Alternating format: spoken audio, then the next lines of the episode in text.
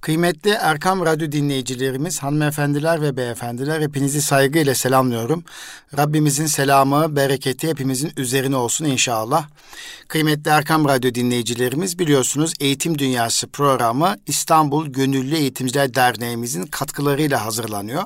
Ben Deniz Nuri Özkan. Bugün İGEDER'in katkılarıyla hazırlanan Eğitim Dünyası programında yine eğitimle ilgili konuları konuşmakla birlikte aynı zamanda bulunduğumuz hafta münasebetiyle, Zafer Haftası münasebetiyle de e, gayret bizden e, zafer Cenab-ı Hak'tandır başlığı adı altında tarihimizdeki başlıca zaferlerimiz ve bununla ilgili tarihi konuşmaları hatırlayarak inşallah Eğitim Dünyası programına başlamak istiyorum. Bu arada tabii sizler, siz değerli e, dinleyicilerimiz e, arabalarının başında hareket halinde iken bizi dinleyen kıymetli Erkam Radyo dinleyicilerimiz hepinize hayırlı yolculuklar diliyorum. E, seyahat halindeyseniz aman dikkat diyor, diyorum çünkü tatil dönüşü e, değişik e, sıla rahimden, değişik beldelerden e, ziyaretten bulunduğunuz ile, ilçeye, memleketinize dönüyor olabilirsiniz. Dolayısıyla bizi dinlerken de aman dikkat diyorum kıymetli Erkam Radyo dinleyicilerimiz. Evet, dedik e, Zafer Haftası münasebetiyle zaferlerimizi konuşacağız dedik. Cenab-ı Hak ayeti kerimesinde şöyle buyuruyor. E, Allah'a ve Resulüne itaat edin, birbirinize düşmeyin, sonra gevşersiniz ve gücünüz elden gider. Sabırlı olun çünkü Allah sabredenlerle beraberdir. Cenab-ı Hakk'ın buyurduğu gibi kıymetli Erkam Radyo dinleyicilerimiz her zaman Cenab-ı Hakk'ın emrine itaat etmek, Allah ve Resulüne itaat etmek birinci vazifemiz. Sonra birbirimize düşmemek, birbirimizi yıpratmamak, birbirimize küsmemek, birbirimizi çekiştirerek gevşekliğe neden olmak ve gücümüzün elden gitmesine neden olmak bizi helaka götürür. Evet zor zamanları yaşıyoruz. Tarihimizde birçok dönemlerde zor zamanları yaşayıp mücadele edip zaferle kazandığımız gibi içinde bulunduğumuz anda da anlarda da zor zamanları yaşıyoruz. Tabii ki birçok zorlukları yaşıyoruz. Bu zorluklar karşısında kaygılarımız var. Bazen ümitsizliğe düşüyoruz. Endişe ediyoruz. Bununla birlikte sabırlı olmak, sabırlı olmak. Çünkü Allah sabredenlerle beraberdir diyoruz. Çünkü e, sabır kapısı bizim için oldukça önemli. Tevekkül edeceğiz ama bu arada bu sabrı gerçekleştirirken de Cenab-ı Hakk'a ve Resulüne itaat etmeyi de unutmayacağız. Peygamber Efendimiz sallallahu aleyhi ve sellem şöyle buyuruyor. Elinizle, dilinizle ve malınızla cihad edin. Evet kıymetli Erkam Radyo dinleyicilerimiz. Vatan, insanın huzur ve güven içinde yaşadığı, hür olmanın şerefini taşıdığı topraktır. Aynı cesaretle tarih yazanların, aynı değerler uğruna baş koyanların, aynı ideallerle geleceğe inşa edenlerin yurdudur vatan. İzzetini ve istikbalini korumak için şehadet şerbeti içenlerin, gazi olup varlığından geçenlerin emanetidir bize vatan. Ecdadımız Allah'a olan imanları ve vatan olan sevdaları ile bu mukaddes topraklarımızı asırlarca korumuş. Zulme, ve zalime karşı kahramanca mücadele etmiştir. Yegane emeli, mabedinin göğsüne namahrem eli değdirmemek olan bu aziz millet, haysiyet ve şerefine hiçbir zaman halel getirmemiştir elhamdülillah. Tarih boyunca nice Ağustos ayına damgasını vuran Malazgirt, Otlukbeli, Çaldıran, Mercidabık, Muhaç, Sakarya ve Büyük Taarruz zaferleri buna şahittir. Onun için Ağustos ayının bu son haftası e, zafer haftası olarak anılır ve ülkemizin her bir köşesinde zafer kutlamaları yapılmaktadır. Bu kutlu zaferler göstermiştir ki gayret müminlerden, gayret bizden, zafer Allahu Teala'dandır. Onun rızasını kazanmak ve yeryüzünde iyiliği hakim kılmak için çarpan yürekler asla esaret altına alınamaz. Hakka tapan milletimizin birlik ve beraberliğine göz dikenler rezil ve zelil olmaya mahkumdur. Yurdumuzun üstünde tüten en son ocak sönmeden bu bayrak inmeyecek, bu ezanlar dinmeyecektir. Bugün de ülkemizi baskı altına alma ve İslam coğrafyasını kuşatma girişimleri karşısında zafer bilinci kuşanmamız gerekmektedir. Zafer bilinci zorluklar karşısında sabır ve sebat göstermektir.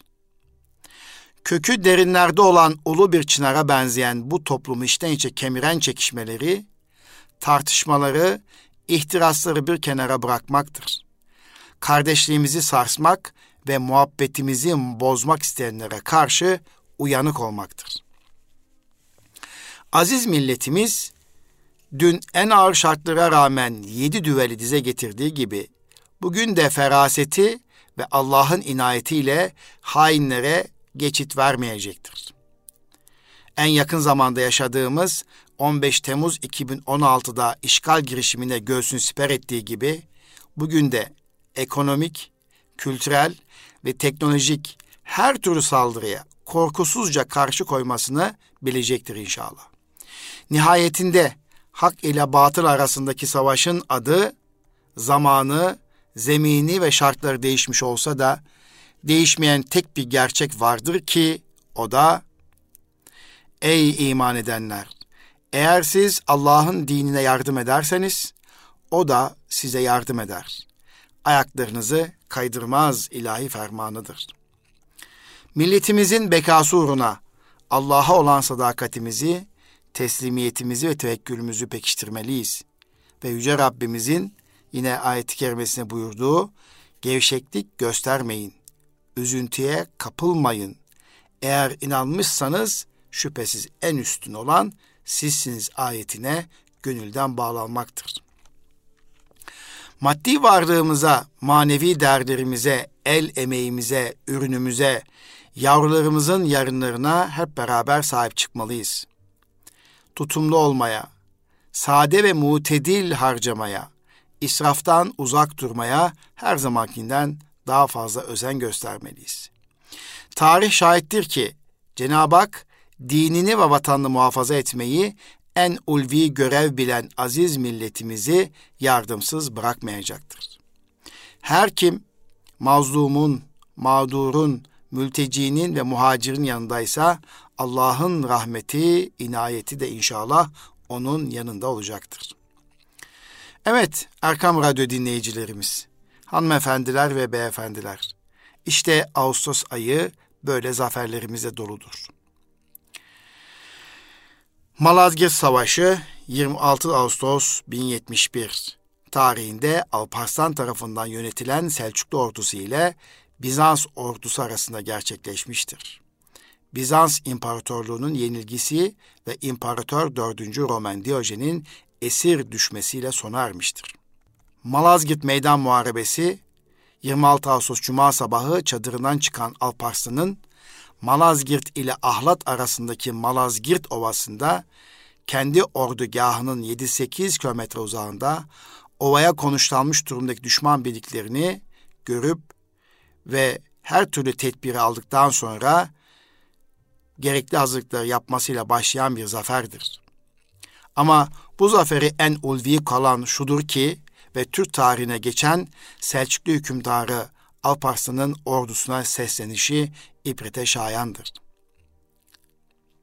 Nitekim askerlerin savaş öncesi o gün cuma olması münasebetiyle cuma namazını imamlık eden Sultan Alparslan atına binip ordusunun önüne çıkıp moral yükseltici ve ordunun maneviyatını coşturan kısa ve etkili bir konuşma yapmıştır. Bu konuşma gerçekten Alparslan'ın Türk tarihine geçen önemli bir konuşmasıdır. O konuşmasında Alparslan ordusunun moral yükseltici ve manevi yükseltici o coşturan konuşmasında diyor ki Askerlerim, yiğitlerim, bugün burada ne emreden bir sultan ne de emir alan bir asker vardır. Bugün ben sizlerden biriyim ve sizlerle birlikte savaşacağım. Bugün burada Allah'tan başka bir sultan yoktur. Biz ne kadar az olursak olalım, ki 50 bin kişilik bir ordusu olduğu söyleniyor tarihte ve karşı tarafta düşmanın gücü de 200 bin civarında. Evet. Biz ne kadar az olursak olalım, düşman ne kadar çok olursa olsun, bütün Müslümanların zaferimiz için dua ettikleri şu anda kendimi düşman üzerine atacağım. Ya zafer kazanırız ya şehit olarak cennete gideriz. İsteyen benimle gelsin. İsteyen geri dönsün. Ben memleket için, İslam için ölüme koşuyorum. Beni takip edenler ve kendilerini yüce Allah'a adayanlardan şehit olanlar cennete, sağ kalanlar ise ganimete kavuşacaklardır. Ayrılanları ahirette ateş, dünyada da alçaklık beklemektedir. Ve Alparslan bu güz kısa ve özlü cümlenin ardından atından indi ve secdeye kapandı. Ve şöyle dua etti. Ya Rab, seni kendime vekil yapıyorum. Azametin karşısında yüzümü yere sürüyor ve senin uğrunda savaşıyorum. Ey Allah'ım, niyetim halistir, bana yardım et. Sözlerinde hilaf varsa beni kahret diyor. Ve Alparslan bu duasını yaptıktan sonra tekrar atına bindi ve tamamı Müslüman olan ve büyük çoğunluğu Türklerden oluşan Selçuklu ordusunun başına geçerek savaş pozisyonu aldı. Bu sırada Bizans ordusunda dinsel ayinler yapılmakta ve papazlar askerleri kutsamaktaydı. Roman Diyojen'de savaşı kazanması durumunda ününü ve saygınlığın artacağından emindi. Bizans'ın eski ihtişamlı günlerine döneceğini hayal ediyordu. En ihtişamlı zırhını giydi ve inci beyazı atına bindi. Ordusuna zafer durumunda büyük vaatlerde bulundu. Tanrı tarafından şeref, şan, onur ve kutsal savaşları, kutsal savaş sevapları verileceğini duyurdu. Alparslan Savaşı kaybetmesi durumunda her şeyini ve atalarına miras kalan Selçuklu devletini de kaybedeceğini çok iyi biliyordu. Her iki komutan da kaybetmeleri durumunda öleceklerinden emindi. Roman Diyojen, ordusunu geleneksel Bizans askeri kurallarına göre düzenlemişti. Ortada birkaç sıra derinlikte çoğu zırhlı, piyade birlikleri ve bunların sağ ve sol kollarında süvari birlikleri yerleştirilmişti. Roman Diyojen merkeze, General Birenios sol kanata ve Kabadokyalı General Aletes ise sağ kanada komuta ediyordu. Bizans ordusunun gerisinde büyük bir ordu gücü bulunuyordu ve bu birlikler Taşra eyaletlerinde nüfuzlu kişilerin özel ordu mensuplarından oluşuyordu. Gerideki birliklerin komutanı olarak genç Antonikos Dukas seçilmişti. Roman Diyojen'in bu tercihi biraz şaşırtıcı olmakla birlikte, evet, savaş öğle saatlerinde Türk atlılarının toplu ok saldırısına geçmesiyle başladı. Türk ordusunun çok büyük bir çoğunluğu atlı birliklerden oluştuğundan ve neredeyse hepsi de ok olduğundan bu saldırı Bizanslarda önemli miktarda asker kaybının neden olmuştu. Ama yine de Bizans ordusu safları boz saflarını bozmadı ve bunun üzerine ordusunu yanıltıcı geri çekilme buyruğu veren Alparslan, gerilerde gizlediği küçük birliklerinin tarafına doğru çekilmeye başladı. Bu gizlediği birlikler az miktarda organize olmuş askerlerden oluşuyordu. Türk ordusunun arka saflarında bir hilal biçiminde yayılmışlardı. Türklerin hızla geri çekildiğini gören Roman Diyojen, Türklerin saldırı gücünü yitirdiğini ve sayıca fazla olan Bizans ordusundan korktukları için kaçtıklarını düşündü. En baştan beri Türkleri yeneceğine inanmış olan imparator, bu bozkır taktiğine kanıp kaçan Türkleri yakalamak için ordusuna saldır buyruğu verdi. Çok az zırhları olduğu için hızlıca geri çekebilen Türkler, zırh yığınına dönüşmüş Bizans süvarileri tarafından yakalanamayacak kadar hızlıydı. Ancak buna rağmen Bizans ordusu Türkleri kovalamaya başladı. Yan geçitlerde pusu kurmuş Türk okçu, ok, okçuları tarafından ustaca vurulan ama bunu aldırmayan Bizans ordusu saldırıya devam etti. Türkleri iyice kovalayıp yakalayamayan, üstüne bir de çok yorulan Bizans ordusu hızı durma noktasına geldi. Türkleri büyük bir hırsla kovalayan ve ordusunu yorulduğunu anlayamayan Roman Diyojen yine de takibe devam etti. Ancak bulundukları mevziden çok ileri gittiklerini ve çevreden saldıran Türk okçularını görüp kuşatıldığını çok geç zamanda anlayan Roman Diyojen geri çekilme emrini vermedi ve devam etti. Tam da kararsız kalan Diyojen geri çekilen Türk süvarilerinin yönlerini tam Bizans ordusu üzerine çevirerek saldırıya geçmeleri ve geri çekilme yollarının da Türkler tarafına kapatıldığını görünce paniğe kapılarak geri çekil emri verdi. Ancak ordusu çevrelerindeki Türk atlarını yarıncaya kadar yetişen Türk ordusunun ana kuvvetleri Bizans ordusunu tam bir panik başlattı ve kaçmaya kalkan generalleri görüp daha da paniğe kapılan Bizans askerleri en büyük savunma güçleri olan zırhlarını da atıp kaçmaya çalıştılar. Bu sefer de ustaca kılıç kullanan Türk kuvvetleriyle eşit duruma düşüp büyük çoğunluğu bu çatışmada yok oldu. Roman Diyojen de bu çatışmada kaçamayıp sağ teslim oldu. Ve Alparslan imparatorun huzuruna getirilmesini emretti. Getirilince de elindeki kamçıyla imparator üç defa vurdu ve sana barış için elçi gönderdiğim halde reddetmedin mi dedi. Bunun üzerine imparator azarlamayı bırak da ne yapacaksan yap diye cevap verdi. Roman Diyojen böyle cevap veriyor. Alparslan'ın huzurunda. Alparslan imparatora sen beni esir almış olsaydın ne yapardın diye sordu. İmparator kötülük yapardım diye karşılık verdi. Alparslan bu defa peki benim sana ne yapacağımı, benim sana ne yapacağımı zannediyorsun diye sorunca İmparator beni ya öldürürsün ya da İslam ülkelerinde teşhir edersin yahut da uzak bir ihtimal olmakla beraber affeder, fidye ve vergi alır, beni kendine vekil tayin edersin cevabını verdi. Bunun üzerine Alparslan, ben de zaten bundan başka bir şey düşünmedim diye cevap verdi. Tüm dünya tarihi için büyük bir dönüm noktası olan bu savaş, zafer kazanan komutan Alparslan'ın Yenik İmparator 4. Roman Diyojen'le antlaşma yapmasıyla son buldu. İmparator bağışlandı ve ona iyi davranan sultan anlaşmaya göre imparatoru da serbest bıraktı. Evet kıymetli Erkam Radyo dinleyicilerimiz. Görüldüğü gibi biz savaşlarımızda mertçe ve merhametçe savaştık.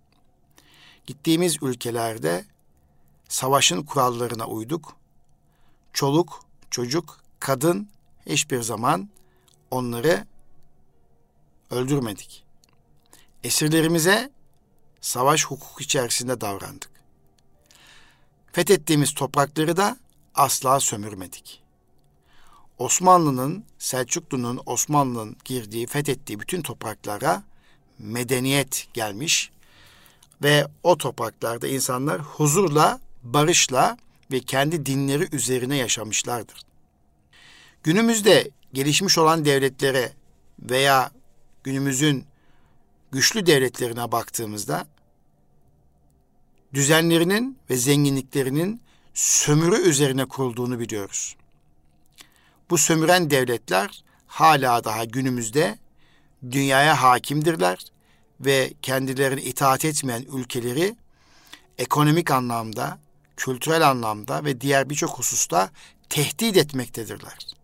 Dolayısıyla Türkiye'nin tarihinde kendimizi kınayacağımız ve kendimize biz bunu nasıl yaparız dedirteceğimiz hiçbir olaya rast gelemezsiniz. Ama dünya tarihinde bugün ekonomik gelir düzeyi yüksek olan birçok ülkenin tarihinde Afrika'ya yaptıklarını, Asya'da bazı ülkelere yaptıklarına baktığınızda ve yapmaya çalıştıklarını gördüğünüzde ve insanları nasıl katlettiklerini insanların yeraltı ve yerüstü kaynaklarını nasıl sömürdük, sömürdüklerini gördükçe kendi medeniyetimizin merhamet medeniyeti olduğunu kesinlikle anlarız. Kıymetli Erkam Radyo dinleyicilerimiz. Bugün Zafer Haftası kutladığımız bu dönemde e, gerek Malazgirt Zaferi'nde, gerekse Otlukbeli Zaferi'nde, gerekirse birçok 30 Ağustos e, taarruz zaferinde, Çaldıran Savaşı'nda yani birçok zaferlerimizde biz e, hiçbir zaman savaşın dışındaki kurallara yönelmemişizdir. İsyancılarla mücadelede de yine çok dikkatli olmuşuzdur. İnsanları hiçbir zaman katletmedik. Savaş kuralları içerisinde davrandık. Fethettiğimiz toprakları da asla sömürmedik. Bu bizim medeniyetimiz için oldukça kıymetli ve önemli bir şey. Şimdi kıymetli Erkam Radyo dinleyicilerimiz, bu hafta Zafer Haftası dedik ya, e peki e, ardından e, gayret müminden zafer Allahu Teala'dandır dedik. Bunu da ifade ettik.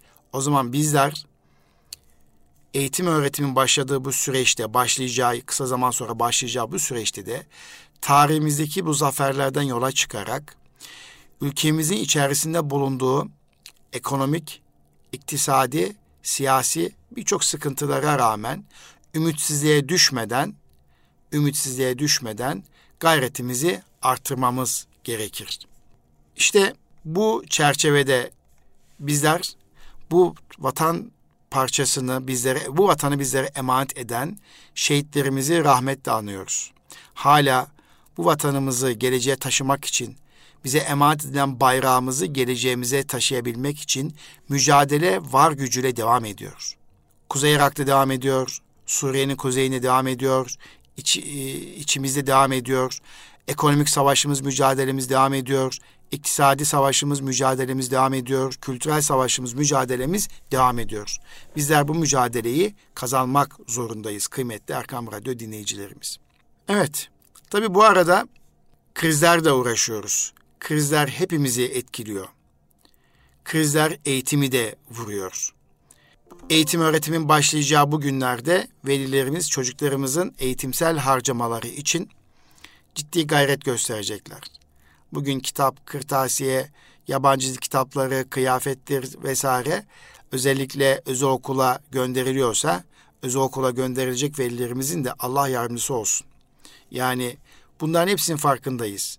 Bugün 100 e, TL ancak bir 10 TL değerinde bir e, satın alma gücü var artık.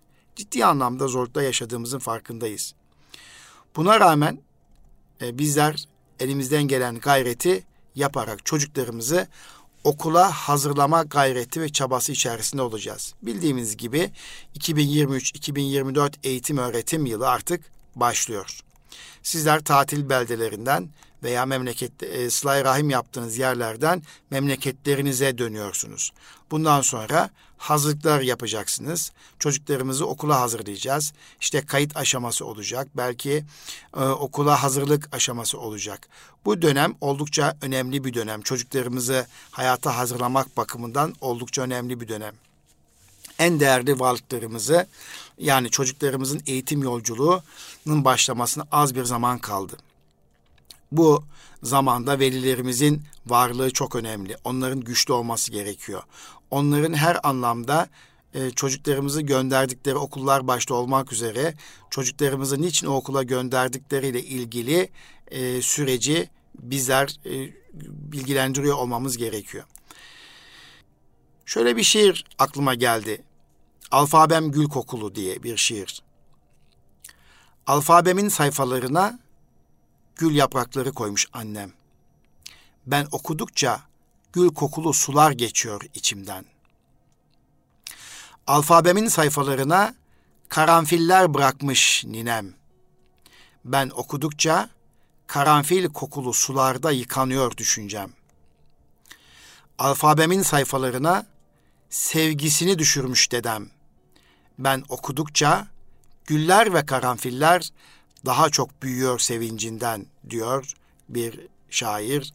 Ee, gerçekten şu anda eğitim öğretim başladığı bu dönemde anneler, babalar, dedeler, nineler çocuklarımızı okula alışmasını sağlamak için onları okul algısını güçlü tutmak, büyük tutmak için gerçekten bu şiir çok anlamlı bir şiir. Yani alfabemin sayfalarına gül yaprakları koymuş annem. Ben okudukça gül kokulu sular geçiyor içimden. Alfabemin sayfalarına karanfiller bırakmış ninem. Ben okudukça karanfil kokulu sularda yıkanıyor düşüncem. Alfabemin sayfalarına sevgisini düşürmüş dedem. Ben okudukça güller ve karanfiller daha çok büyüyor sevincinden diyor. Evet. Tabii anne baba olarak bizler de çok heyecanlıyız. Çocuklarımız okula başlayacak inşallah. 4 Eylül tarihinde bakanlığımızın açıkladığı takvim çerçevesinde ana sınıfı 1, 5 ve 9. sınıflarımızın uyum programı başlayacak. 11 ee, Eylül tarihinde de fiili olarak eğitim öğretim başlayacak. Kıymetli Erkam e, Radyosu dinleyicilerimiz. Tabii çocuğu okula yeni başlayacak birçok anne babanın aklındaki en büyük soru da şudur. Çocuğum başarılı olabilecek mi? Başarı tanımını gerçekten çok iyi yapmak lazım. Başarı dediğimiz şey nedir? Her anne baba çocuğunun başarılı olmasını ister. Başarı deyince de hemen aklımıza okul başarısı gelir. Çocuğumuz için seçmemiz gereken, gereken başarı okul başarısı mı yoksa meslek başarısı mı yoksa e, hayat başarısı, ahiret başarısı mı? Bunların hepsi tek tek kafamızda geçen sorular. Yani başarı dediğimiz şey e, okul başarısını mı kastediyoruz? Meslek başarısını mı kastediyoruz? E, hayat başarısı, ahiret başarısı mı? Ahiret Cenab-ı Hakk'ın rızasına uygun bir davranış tutum sergileyebilme becerisi, başarısı mı? Genellikle bizler çocuklarımızı okullara gönderirken ya okul başarısını kastederiz, birçoğumuz da meslek başarısını seçeriz. Ama çocuklarımız için evlilik başarısı, aile başarısı, iş başarısı bunların hepsi oldukça önemli. En önemli başarı ahiret başarısıdır. Ama dünya ile birlikte ahiretini kazanabilme başarısıdır. Sağlıklı, huzurlu, anlamlı, coşkulu ve güçlü bir yaşam. Öyle bir yaşam ki Cenab-ı Hakk'ın rızasına uygun bir yaşamı elde etmiş bir genç, bir birey olarak ahiret başarısıyla birlikte dünya başarısını elde edebilmiş bir genç. Çocuklarımızın sadece okul başarısına önem vermek, onu ezmek demek. Onun diğer başarı ulaşmasını engellemek demek. E sadece meslek başarısı önemsemek de yanlış. İnsan bedenen, ruhen ve zihnen sağlıklı bireylerden oluşursa bir bütüncül yaklaşabilirsek yani bedeninin sağlığı, ruhunun sağlığı ve zihnin sağlığı. Bu üçünü dengeli bir şekilde götürebildiğimizde kişi kendini tanıyıp kendi becerilerini yakalaması, kendi yeteneklerini ortaya koyması, potansiyelini performansa dönüştürmesi, dünya başarısıyla birlikte Cenab-ı Hakk'ın rızası uygun bir yaşamla birlikte ahiret başarısını elde etmiş bireyler yetiştirebilmek. Aslında her çocuk başarı potansiyeliyle doğar. Her çocuk başarı potansiyeliyle doğar. Her çocuğumuz bu potansiyelle doğdu. Elimize bir meşe palamudu aldığımızı düşünelim. Avucumuzdaki palamutta gür bir meşe ağacı olma potansiyeli var. Bu meşe palamudu geliştirici uygun ortamda zaman içerisinde palamut gür, ortam uygun değilse cılız bir ağaç olur. Ortam gelişimi hiç uygun değilse meşe palamudu zaman içinde bozulur. Çürür, yok olur gider. Aynı bir meşe palamudu gibi çocuğumuz da muhteşem bir potansiyel ile Cenab-ı Hak bize emanet etti. Evde ve okulda gelişim ortamını bulursa teker teker bütün başarıları imza atarak yetişkin bir insan olur. Dolayısıyla çocuklarımızla her gün en az 5-10 dakika yüz yüze konuşmalıyız. Dinlemeliyiz. Onlara bazı tavsiyelerimiz olmalı, soru sormalıyız ve sorduğumuz soruların cevaplarını dinlemeliyiz. Özellikle okula başladıktan sonra bugün okulda hoşuna giden neler oldu? Bugün seni rahatsız eden, hoşuna gitmeyen neler oldu? Bugünle ilgili değiştirebileceğin bir şey olsa neyi değiştirirdin? Neden? Oyun oynadın mı? Hangi arkadaşlarınla oynadın gibi sorular oldukça önemli sohbet edebilmek için. Yine çocuklarımıza öykü okumak, masal okumak, birlikte kitap okumak, birlikte hikaye anlatmak bunu her gün yapabilmek lazım. Bir insanın ana vatanı çocukluğudur. Çocuğumuzun çocukluğunu yaşamasına ortam hazırlamalıyız ve yardımcı olmalıyız. Çocuğumuzun diğer çocuklarla bir araya gelip bol bol aslında oynamasına da izin vermeliyiz. Peki çocuğumuz okula yeni başlayacaksa ana sınıfı 1, 5, 9. sınıf gibi olabilir veya ara sınıflarda ilk defa bir okula gidiyorsa tabii ki muhakkak öğretmeniyle, öğretmeniyle, öğretmenleriyle okula tanış olmak, tanışmak gerekir. Çocuklarımızın kitap okumak istediğini eğer önereceği masal hikaye kitapları varsa onların bir listesini öğretmenden almak önemli olabilir. Eğer çocuklarımız kitap okumayı gerçekten seviyorlarsa veya sesli kitap tavsiyelerini almak gerekebilir. Bir, bir de kıymetli e, Erkam Radyo dinleyicilerimiz şu anda bizleri dinliyorsanız okul toplantılarına, veli toplantılarına mutlaka katılmak gerekir. Ve çocuklarımızı başka çocuklarla asla kıyaslamamalıyız. Çocuğumuzu başka çocuklarla kıyaslamak çocuklarımız yapabileceğimiz en büyük kötülüktür bunu unutmayalım. Ve bundan dolayı çocuklarımız asla başkalarıyla kıyaslamayalım. Her bir çocuğumuzun ev ödevlerine ayırdığı süre farklı olabilir. Bununla birlikte okullardan verilen öğretmenlerin vermiş olduğu ev ödevlerine, pekiştirme ödevlerine çocuğumuzun yeterli zamanı ayırması için gerekli tavsiyelerimizi yapmalıyız. Çocuklarımızı kıyaslamayacağız dedik ya. Peki ne yapacağız? Kendisiyle kıyaslamak. Ne demek? Bir hafta önceki haliyle bu haftaki halini kıyaslamak. Daha iyi yapıyorsa daha iyi yapıyorsun demek. Aferin, bravo, maşallah gibi övgü dolu sözler söylemek. Yani bir çocuğumuz daha iyi yapıyorsa daha iyi yapıyorsun demek. Tebrik etmek. Tabii burada bazı eğitimciler e, övgülerin de yerli yerinde olması gerektiğini söylüyorlar. Aşırı abartılı övgülerden ve ödüllerden kaçılması gerektiğini söylüyorlar. Yani aslında çocuklar, öğrenciler yapmış oldukları görevleri karşısında ödül vermek, aşırı bir şekilde övmek veya yapamadıklarında yermenin doğru bir yöntem olmadığını söyleyen eğitimciler de çok fazla. Sadece gelişimden takip edin ve olduğu gibi söyleyin diyen eğitimciler fazla. Ve bundan dolayı aşırı övgüler, e, gereksiz abartılı cümleler veya aşırı yermeler zehirleyen bir davranış olarak algılayan eğitimciler var. Ne demek aslında bunların kastettiği zehirleyen veli olmak ne demek? Bir, zehirleyen veli çocuğunu diğer çocuklarla ya da kendi çocuğuyla kıyaslar. İki, zehirleyen veli aşırı beklenti yükler. Kenti yapmak istemeyip de yapamadıklarını çocuğunun yapmasını ister.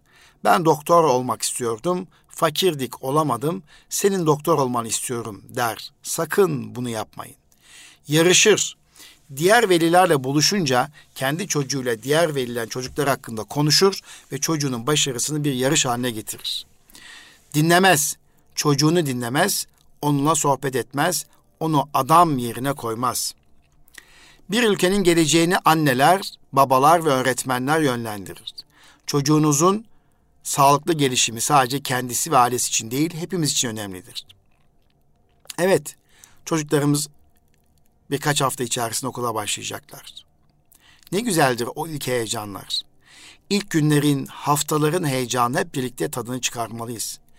Ve çocuklarımızın bu heyecanlarının ömür boyu sürecek güzellikler ve anılar bırakması için hep birlikte gayret etmeliyiz. Evet kıymetli Erkam Radyo dinleyicilerimiz. Okullar sosyalleşme sürecinde ilk temel toplumsal bir kurumdur.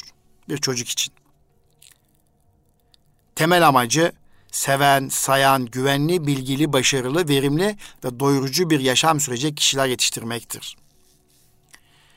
Bir sosyal kurum olarak okulun sosyalleştirme süreci içinde iki önemli işlevi vardır. Bunlardan birincisi kendi başına bir takım öğrenme tiplerini gerçekleştirme sorumluluğu. İkincisi ise diğer sosyal kurumların boşluğunu doldurma görevidir. Okulun bu işlevi herkese bilinen öğretim görevini içerir. Okul her bireye iş ya da bilim dünyasında gerekli olan sayısal, sembol ve kavramlarla değerleri kazandırır. Okul, düşünme alışkanlığının yanında uyguladığı öğretim programlarıyla bilim kavramlarını öğretir. Ve okula başlayan çocuk, sıcak aile ilişkilerinin egemen olduğu bir kurumdan toplu yaşam ilkelerinin geçerli olduğu ilk toplumsallaşma yani sosyalleşme kurumu olan okula adım atmış olacağı için bazı kaygıları olabilir. Ve lider konumundaki öğretmen farklı dünyalardan gelen akranların varlığı ve okulun fiziki yapısı çocuk için oldukça yenidir. Bu da kaygıyı artırır. Bu yeniliklere uyum sürecinde çocuğun yaşına uygun gelişim özelliklerine sahip olması ve bu doğrultuda anne, baba ve öğretmen tarafından yeterince desteklenmesi gerekir. Çocuğun içe dönük ve kaygılı bir birey olması okula başlama sürecinde anne babanın e, yaşadığı bir takım sıkıntılar, boşanma süreçleri varsa yeni bir kardeşin dünya gelmesi çocuğun kaygı ve gerilimin artmasında da birer etken olabilir. Dolayısıyla kıymetli Erkam Radyo dinleyicilerimiz, ilkokul çocuk için yepyeni bir sosyal çevre. Hele hele yeni başlıyorsa okula, arkadaşlarla yeni tanışıyorsa, bu sosyal çevrede e, uyulması gereken kuralları, arkadaş ilişkilerini, işte okul ortamını her yönüyle tanıtmak için okullarda yapılan uyum haftaları oldukça önemli. Bu uyum haftalarına gerekli katılımı bence velilerimizin göstermesi gerekir. Bu uyum haftalarına katılabilmesi için de çocuklarımızın, velilerimizin tatil beldelerinden erken dönmesi gerektiğini ben buradan bir kez daha hatırlatmak istiyorum. Özellikle birinci sınıf okutacak, birinci sınıfta okuyacak olan çocuklarımızın velileri ve birinci sınıf okutacak öğretmenlerimizin hisleri diğer çocuklarımızdan ve velilerimizden daha farklıdır. Çünkü birinci sınıf okutacak öğretmen ilk defa yeni bir öğrenci kitlesiyle, ilk defa yeni bir öğrenci grubuyla ve sınıfıyla tanış olacak. Ama okula yeni başlayacak çocuklarımız da, birinci sınıfa başlayacak çocuklarımız da yeni bir arkadaş ortamı ve yeni bir aile, yeni bir okul ve anneler babalar için de bu böyle. Hal böyle olunca özellikle birinci sınıfa başlayacak çocuklarımız için olumlu bir başlangıç yapabilme noktasında çok ciddi gayret göstermemiz gerekiyor. Paniklemeden. Ve okul fikrine çocuğu hazırlamak oldukça önemli bir durum. Okul fikrine çocuğumu okula nasıl hazırlayabilirim? çocuğumuzu gönderebileceğimiz bir okul seçtikten sonra hangi okula gideceğini ve bu okulu seçişimize ilgili tüm olumlu nedenleri ona nasıl anlatabilirim? İnşallah önümüzdeki eğitim dünyası programında da kısmet olursa çocuğumuzu okula nasıl hazırlamalıyım, neler yapmalıyım ve hayatın yeni bir dönemine hazırlanırken anne baba olarak neler yapabilirim bunu konuşmuş olacağız kıymetli Erkam Radyo dinleyicilerimiz. Efendim bugün Eğitim Dünyası programında Zafer Haftası münasebetiyle e, Malazgirt Zaferi'nin yıl dönümünü konuştuk.